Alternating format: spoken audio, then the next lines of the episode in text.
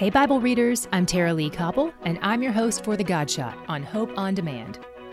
Be subject for the Lord's sake to every human institution, whether it be to the emperor as supreme or to governors as sent by him to punish those who do evil and to praise those who do good. 1 Peter 2 13 through 14. These words are hard for us to hear today because no matter which political party you're a part of, or even if you prefer not to affiliate with either, at one point or another, all of us will be under the authority of someone we don't like or agree with. Try to imagine what it was like for the Christians Peter wrote this letter to. Rome was persecuting, taxing, and even killing them. Yet Peter says to trust God with it all. God is sovereign over all authorities and all the moving parts. Their role is to punish evil and praise those who do good. But our world is broken, so it doesn't always happen that way. Come, Lord Jesus. He's our eternal hope and He's where the joy is.